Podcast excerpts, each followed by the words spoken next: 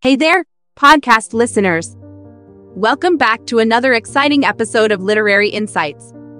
I'm your host, Gracie, and today we're delving into the captivating world of dramatic irony. Joining me is my fellow book enthusiast and co host, Brian. How are you doing today, Brian? Hey, Gracie. I'm thrilled to be here. Dramatic irony is such a fascinating literary device, and I can't wait to dive into its nuances with you. Absolutely, Brian. Dramatic irony is like a hidden gem that writers use to keep us on the edge of our seats.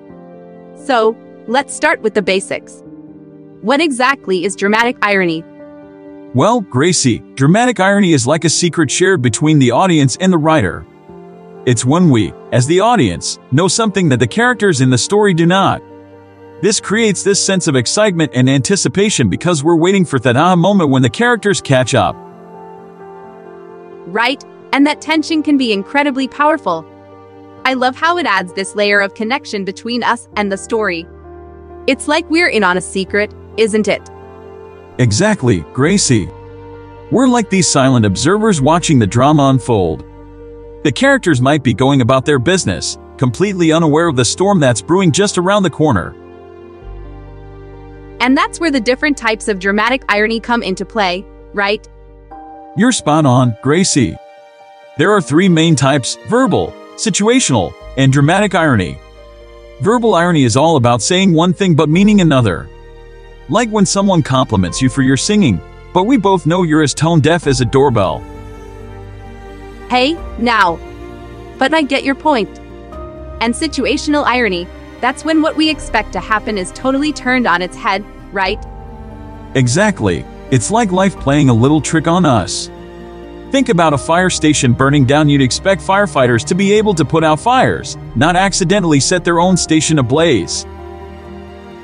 That's a wild example, but it really drives the point home.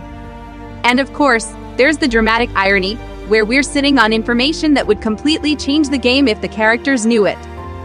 Bingo! It's the stuff that keeps us up at night, wondering how the characters will react when the truth finally hits them.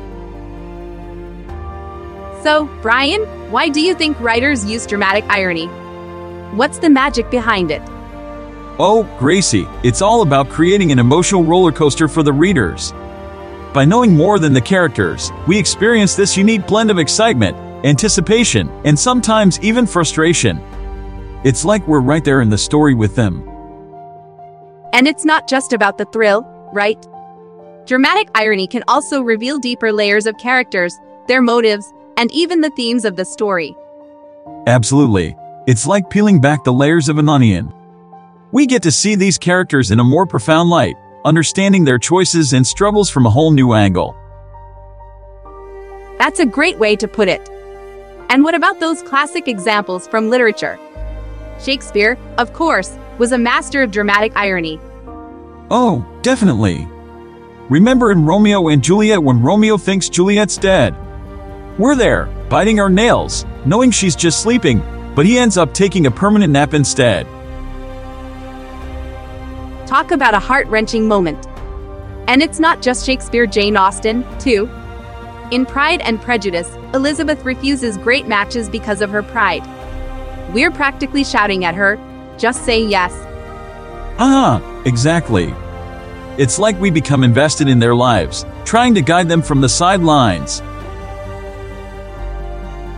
So true. And Brian, any tips for our fellow writers out there who want to use dramatic irony effectively? Of course. Less is more, don't overdo it. Subtlety is key, dropping hints that intrigue without giving the game away. And spread it out, sprinkle it strategically to maintain that tension throughout the story. And that wraps up today's episode, dear listeners. We hope you've enjoyed our deep dive into the captivating world of dramatic irony.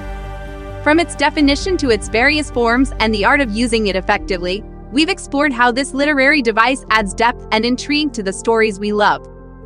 Remember, whether you're a student of literature or simply an avid reader, understanding dramatic irony can open up new layers of appreciation for the narratives you encounter.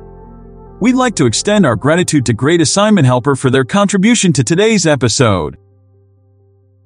As always, keep those bookshelves stacked, minds curious, and pens ready. Until next time, keep exploring the rich tapestry of literature, and may your stories be filled with delightful twists, just like the ones created by dramatic irony. Goodbye and happy reading.